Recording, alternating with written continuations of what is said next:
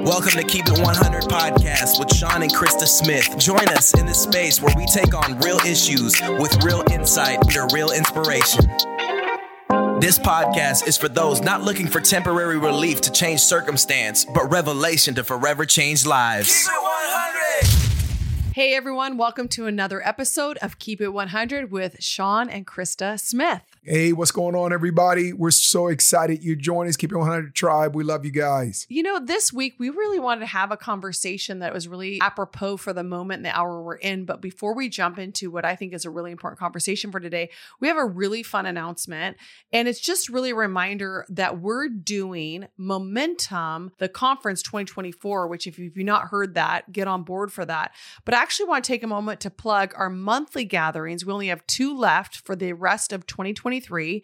We our next one is October 20th, and we're so expectant for this. We're calling this a night of healing. And if you live in the Bay Area, you know anyone that lives in the Bay Area, we want to encourage you to get in the room at Sequoia Community Church, 7 p.m. It's a free gathering, and we're really believing for God to touch people. We're believing for breakthrough, and we're just believing for the power of God to rule and reign. And so uh, we really want to invite people to come that need a touch, not just physically, but maybe emotional healing, some mental healing, just need a breakthrough in their life, we believe we serve the God who is our deliverer. We serve a God, the great physician.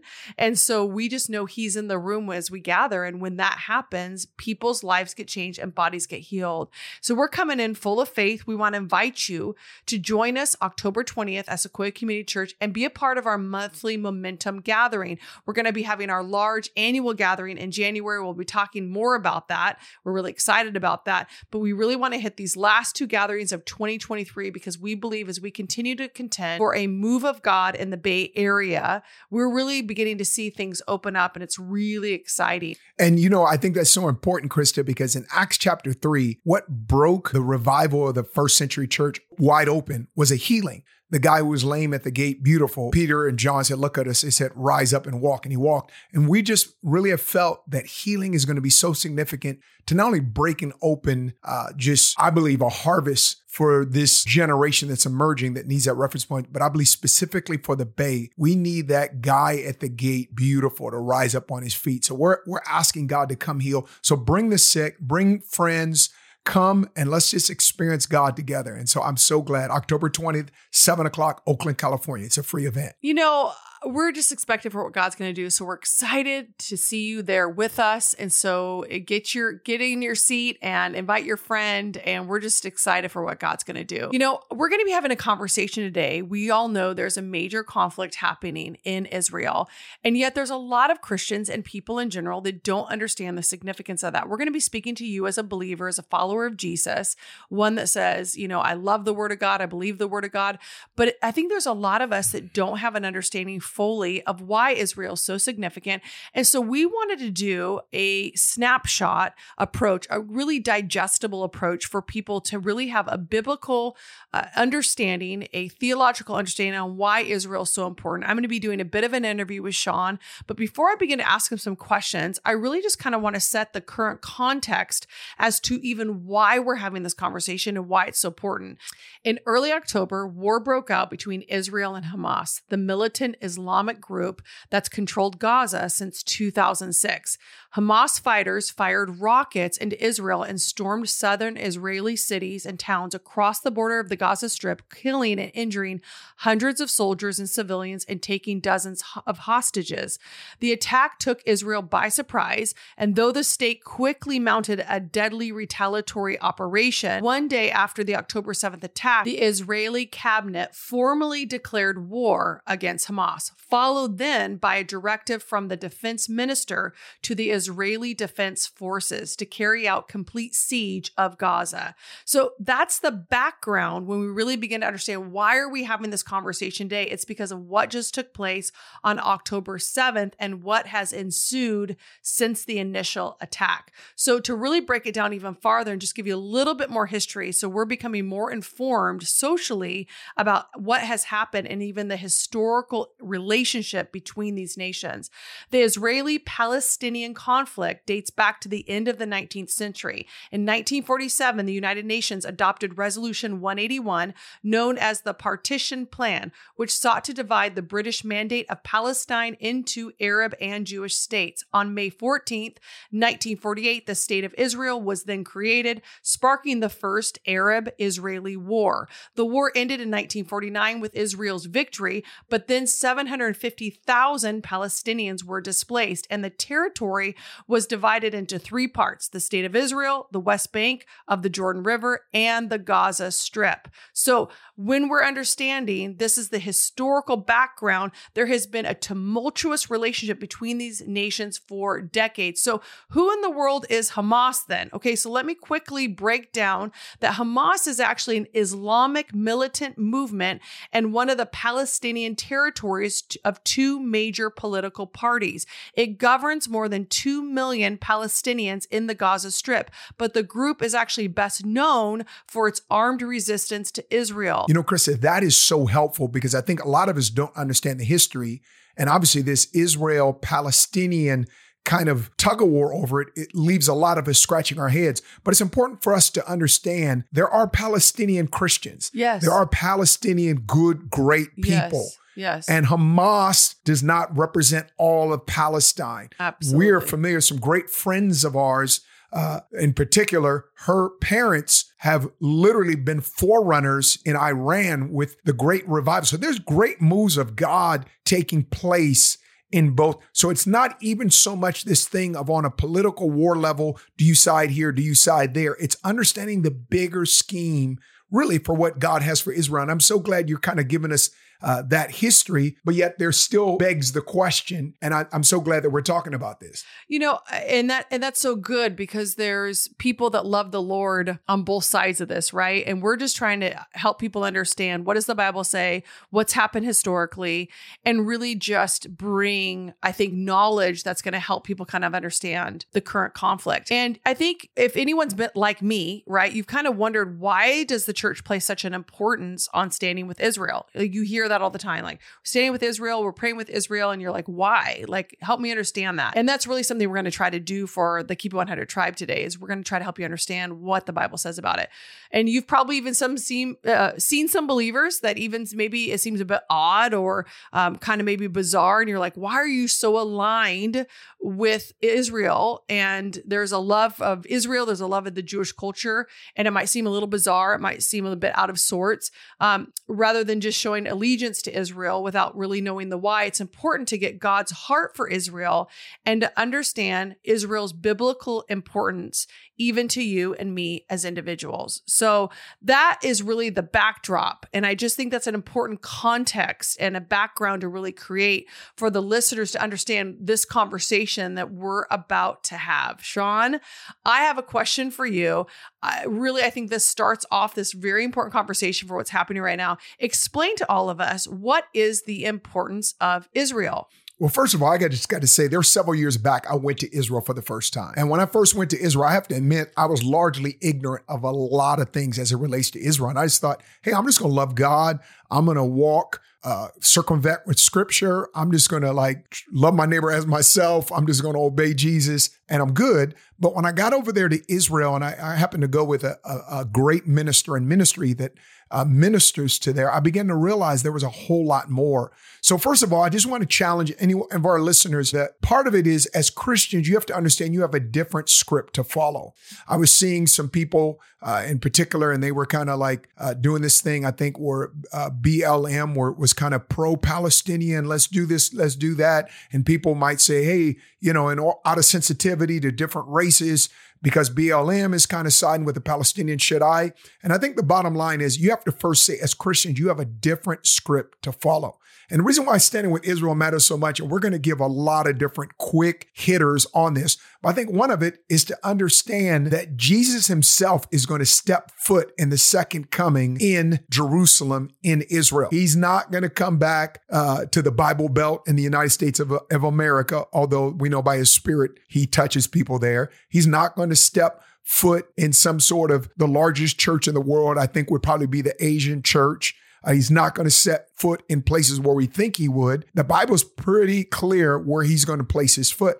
And he is going to actually reign physically over the globe from the focal point of Jerusalem. So even though right now you see this place dominated, boo, with strife and violence ever since the days of Abraham, we really should be concerned over this kind of, some would say, tiny speck of land because of that. But let's let's back up and talk about some other things. Number one, Israel's interactions with God is how we understand the character of God because the Bible of the Old Testament was the God of Israel. That's what he was known as. And so when you understand God's mercy, his righteousness, reliability, his faithfulness, we see his wrath, we see his love, we see his goodness, glory, and power. It was always demonstrated towards Israel. And so we see that the Old Testament of the Bible, which is an important part of scripture, includes all these stories and prophecies related to the land of Israel. And the land of Israel, central, obviously, to the history of Jewish people. And the Bible contains it. Another obvious reason is hey, Jesus emerged from Israel. Prophets told that God would come down and he would be an Israelite whose lineage could be traced back directly through all these great patriarchs, uh, Abraham, and that whole thing.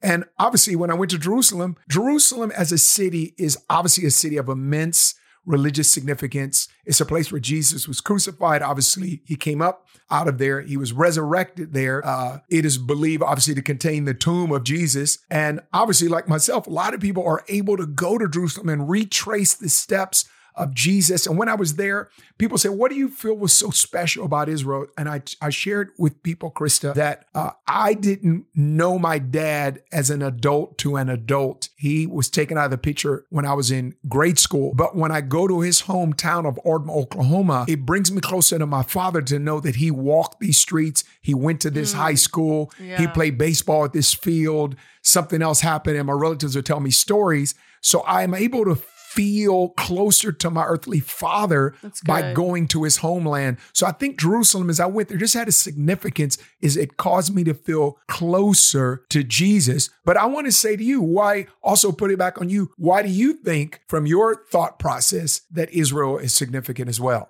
You know, I think I love this because I think it really focus it causes us to focus on God's covenant with Abraham. Yeah. And the primary and argu- arguably the most compelling reason why we should care about Israel is because of covenant. Yeah. And this irrevocable bond between two parties, in this case between God and the descendants of Abraham, it's directly to related to you and I. Mm-hmm. You know, God made covenant with his people, Israel, to make them a great nation. And he would send them a savior, you know, to rescue Israel from oppression. And that savior ushered in a new religion, Christianity.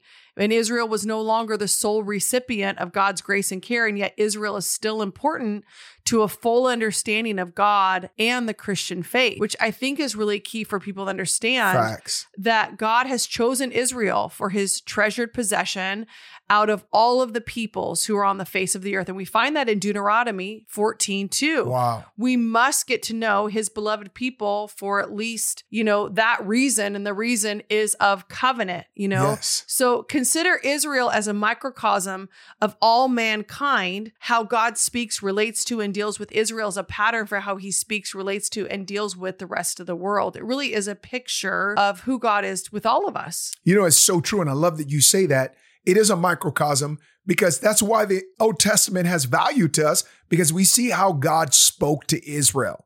And we understand, I love that that covenant that he said to Abraham, he said, I will bless you and I will make your descendants a blessing. And the descendants of Abram uh, are is Israel. It is the Israelites. And in spite of the repeated fallings of Israel, I'm speaking of in terms of biblical context right now, there still remains a plan and a purpose for that nation. Just like despite the fallings in your life or my life, there still remains a plan and a purpose for each of us. And Second Timothy says this that our faithlessness does not nullify the faithfulness of God. Somebody say, Thank you, Jesus. and really, the entire storyline of the Bible is about Israel. It's about faith. It's about covenant. And to understand salvation came first for the Jews, Romans 1:16 and Romans 11:11. And thank God the Gentile church has been included. The verse uh, that we'll share later, but it talks about that we were engrafted in the vine. It includes the plans that God has for us as well as for Israel. So, question following that, because I think that's a great like baseline. What's another factor that should influence our opinion toward Israel? You know, I think it really comes the fact that God chose Israel to be his people. So we have to agree with God's sovereign decision to really understand why why Israel is important. I think you have to go back to the Garden of Eden when God made man and told him that he could eat anything but the fruit of the tree of the knowledge of good of evil. And of course, after the disobedience, uh, the fall, God made a way for mankind to be reconciled to himself. But God knew that the only way that man could be reconciled to himself, mankind, that is, male and female, would be for him to do it himself. No man would be able to do it. So it must be God. So through Israel's seed, and you'll see that phrase over and over and over, God would raise someone who would crush the serpent's head, Satan, and he would sovereignly choose that seed that would come from the house of Abraham. That's Genesis 3:15. So you fast forward now to God's promise, what you were talking about, Christa, and it says, I will bless those who bless you. I will curse him who curses you. And in you, God speaking to Abraham, all the families of the earth will be blessed. That's now Genesis 12, 3. And then God said, Lift up your eyes and look for all the land which you see. I've given it to you and your descendants forever. But you got to understand what has the devil tried to do? The devil throughout history has tried to annihilate Jewish people, Israel, so that Jesus cannot return. So you saw that all like Philistines would attack the Israelites, the, the Moabites would attack, right? All these different groups because the enemy was trying to stop Jesus's birth, but he's now still doing it to stop Jesus's return. So it really puts a whole new perspective on things like the Holocaust during World War II and why did Hitler get so demon possessed? And I know we're going deep for you guys listening, but you ever thought why why did Hitler get so demonized that he wanted to perform a genocide against God's people? Why is there such hatred? You know, it's called anti-Semitism and I believe it's just a tactic of the enemy to get us to devalue Israel's place in God's overall scheme of human history. You know, and I love that you're you talked about Genesis 12, 3. I will bless those who bless you, and whoever curses you, I will curse you, and on all peoples on the earth will be blessed through you. And I and I think that's a really important verse because the scripture really is telling us right there that if we bless Israel and her people, those blessings will be returned to us. So really, as we stand with Israel, we pray with Israel, we bless Israel Israel, we're actually acting on scripture and we're aligning ourselves with what the word of God says, which is a powerful posture as a follower of Jesus, right? And as we read in the Bible, those blessings are then going to be returned upon us. And we can't forget that Psalm 122 6 says we're told to pray for the peace of Jerusalem. So again, scripture really guides us in that posture of that God blesses those who bless Israel. You know, I want to give just some some scriptures that I think will back it up. And one of the key things to note is that really biblical prophecy comes to life in Israel. Israel's mentioned in the Bible over 2,500 times. It's all the stories, lessons, parables through scripture. And uh, there's different scriptures that talk about it. For instance, Zechariah 14, 1 through 4 says, The day of the Lord is coming, Jerusalem, when your possessions will be plundered, divided up within your walls. I will gather all nations to Jerusalem to fight against it. City will be captured, houses ransacked, uh, women raped. Half the city will go into exile, but the rest of the people will not be taken. But now, verse 3 Then the Lord will go out and fight against those nations as he fights on a day of battle. And that day, his feet will stand on the Mount of Olives east of Jerusalem. The Mount of Olives will be split in two, east to west, forming a great valley with half the mountain moving north, half moving south. Obviously, these are prophetic passages that are speaking uh, towards Jesus' second return. Amos 9, 14 and 15 says, I will restore the fortunes of my people Israel. They shall rebuild ruined cities, inhabit them. They shall plant vineyards, drink the wine. They shall make gardens and eat fruit. I will plant them on their land, and they shall never again be uprooted of the land that I have given them, says the Lord. And of course, we know 1948 was the consolidation of the nation of Israel. And Amos 9:14 lets us know that God planted them there. It wasn't just their idea to kind of all come together because Jewish people uh, were dispersed all over in different nations. They didn't really have their own place. So, for instance, maybe you'd have Russian Jews, or you'd have Yugoslavian Jews, or you'd have American Jews, and you have, but they actually had a place that they could call home. But the Bible says, I'll plant them in their land. They'll never be uprooted out of the land. So if you're trying to uproot Israel out of their land, according to Amos 9, 14 and 15, you're you're fighting the Lord on this because God's doing just the opposite. Another scripture I think is important, Christa, is Jeremiah 30, but it just basically said the word of the Lord came uh, to Jeremiah and he says, Thus saith the Lord, the God of Israel, write in a book all the words I've spoken to you. For behold, days are coming, declares the Lord, where I will restore the fortunes of my people, Israel and Judah, says the Lord. I will bring them back to the land I gave their fathers. Mm. They shall take possession of it. Mm-hmm. And so here are all these different words and thoughts, but it's biblical prophecy being fulfilled that all of God's people will come home to Israel. So I believe part of it is supporting Israel and her people. I think it's an opportunity to take part in God rebuilding the things that he's promised. And then, of course, we have things like the early church emerged in the uh, region of Israel, the outpouring of the Holy Ghost, the upper room was in Israel, the book of Acts. We understand that, all this stuff. And then ultimately, Revelation lets us know that there's going to be a heavenly Jerusalem. There's that name of that city. The holy city is the image of all of new creation, all of the aspiration of its people, where God will wipe away every tear. There'll be no more death, mourning, crying out in pain. Former waters passed away. So heavenly Jerusalem obviously is connected to earthly Jerusalem. So we have to understand there are things beyond our comprehension that as Revelation unfolds, we're going to see the significance of that original covenant given to Abraham as it relates to that tiny sliver of land and the people. Ooh, that is so good. So good. I think that's really going to help people really grasp why and what the word of God says. I, I love that you took us through some scripture so people are really getting a grasp for the word. You know, we've talked about how our affections for Israel plays in God's prophetic storyline, but how does that storyline continue on for us today? Well, I think, you know, in Romans 11, Apostle Paul makes two amazing statements. He speaks of Israel and he says, Their fall is riches for the world and their failure riches for Gentiles. How much more their fullness? Uh, this is in Romans 11, verse 12. And it goes on to say, For if their being cast away is the reconciling of the world, what would their acceptance be but life from death? So Paul is actually, I mean, this is deep. He's looking at Israel stumbling and casting away, but yet, and he's relating it to the riches of the Gentiles, but he's also looking to Israel's future fullness, and he foresees an even greater release for the world in quote unquote Romans 11 15, life from death. So what's when life comes after someone's die, dies, it's called revival. Could it also mm. be that what God wants to do with natural Israel also connects to a revival for the church? Mm, you good. and I, I mean, we love revival. John yeah. Wesley says it like this. It was a revivalist. He says so many prophecies refer to this grand event, and he's re- referring to this passage we just read out of Romans, that it's surprising any Christian can doubt it, John Wesley said. He says, when it's accomplished, it will be so strong a demonstration both of the Old and New Testament revelation that would doubtless convince many it will release overflowing life to the world which was dead. This is John Wesley commenting on this. He's, he's doing a commentary on these verses, on these very verses, and he's saying that when this is accomplished, it's going to release overflowing life to the world which was dead. So I believe maybe one of the strongest reasons why Israel should be important to us is there's a connection between what happens in that nation and revival spilling out to the church abroad. And well said. I love that you tied it to a revival narrative. I think that's so cool. And you really kind of see how that connects to today.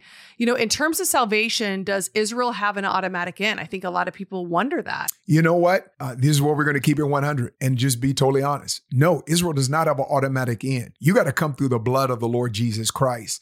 And I think part of it is there, there are two errors as I would see it on both sides. And one of it is what's called dual covenant theology. And dual covenant theology is this unique holding that the new covenant only applies to non-Jews or Gentiles, while the Jews, the Mosaic covenant remains valid for them. So, in other words, you just fulfill the law, do the best you can, and you'll get into heaven. And all you Gentiles and non Jews, you got to come through the blood. Dual covenant theology is not accurate. There's this one covenant, there's one mediator between God and man. And the Bible actually challenges us that we should actually live our lives in such a way that would provoke, the Bible says, Israel or the Jews to jealousy. So, why would our lifestyles as followers of Christ need to provoke Israel to jealousy so that their eyes would be open and see the Bible talks about one of the minor prophets, the one whom they have pierced. Why would he have to do that if Israel has an automatic end? And then it would really kind of make Jesus' death in, in vain in many of his words. So dual covenant theology is, is wrong in saying that Israel has an automatic end. No, we need to pray for Israel that their eyes are open and to see the, the Messiah has come. The one that their prophets has said about has come, Jesus. They have to look upon Jesus, the author and perfecter of their faith. But then there may be another error, and, and this is kind of off the question, but it's replacement theology. And that's that the Gentile church has totally fulfilled all of God's intention, so that Israel holds no significance. And I think a lot of people fall into that. It's like, hey, like I, I, just read the Bible and everything just applies to me as a believer. None of it applies to Israel. And that means the church has replaced Israel completely. So I say those are two extremes. Like I'm not in the replacement theology and I don't think it's biblical. And I'm not in dual covenant. And I think that someplace in between is this thing of God has prophetic words and, and a covenant with Israel. But at the end of the day, that covenant is about them waking up and God actually, and and and and we can see over and over again, He purposely brought the gospel to the Gentiles.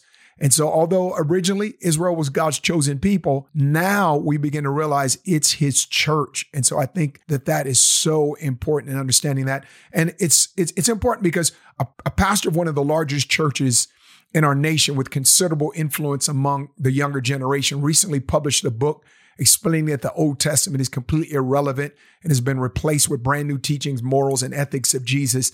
It's kind of almost that replacement uh, theology. First of all, he needs to understand scripture is a part of the Bible. Uh, and in fact, the Old Testament is nearly 80% of the Christian Bible. So to ignore it and to not know it is to be ignorant of most of scriptures as it as it relates and so that is so important to understand that and uh, you know, Paul said, let me throw this out. I do not want you to be ignorant of this mystery, brothers, so that you may not be conceited. Israel has experienced a hardening in part until the full number of Gentiles has come in or been saved. So all of Israel will be saved, true Israelites, whether, uh, you know, ethnic or spiritual, of course. And the deliverer will come from Zion. He will turn godlessness away from Israel. And this is my covenant with them when I take away their sins. Romans 11, 25 through 27. So we can see that this doesn't mean all of Israel will be saved, it doesn't mean the entire nation and all Israelites of all time, but those who come to believe in Jesus Christ.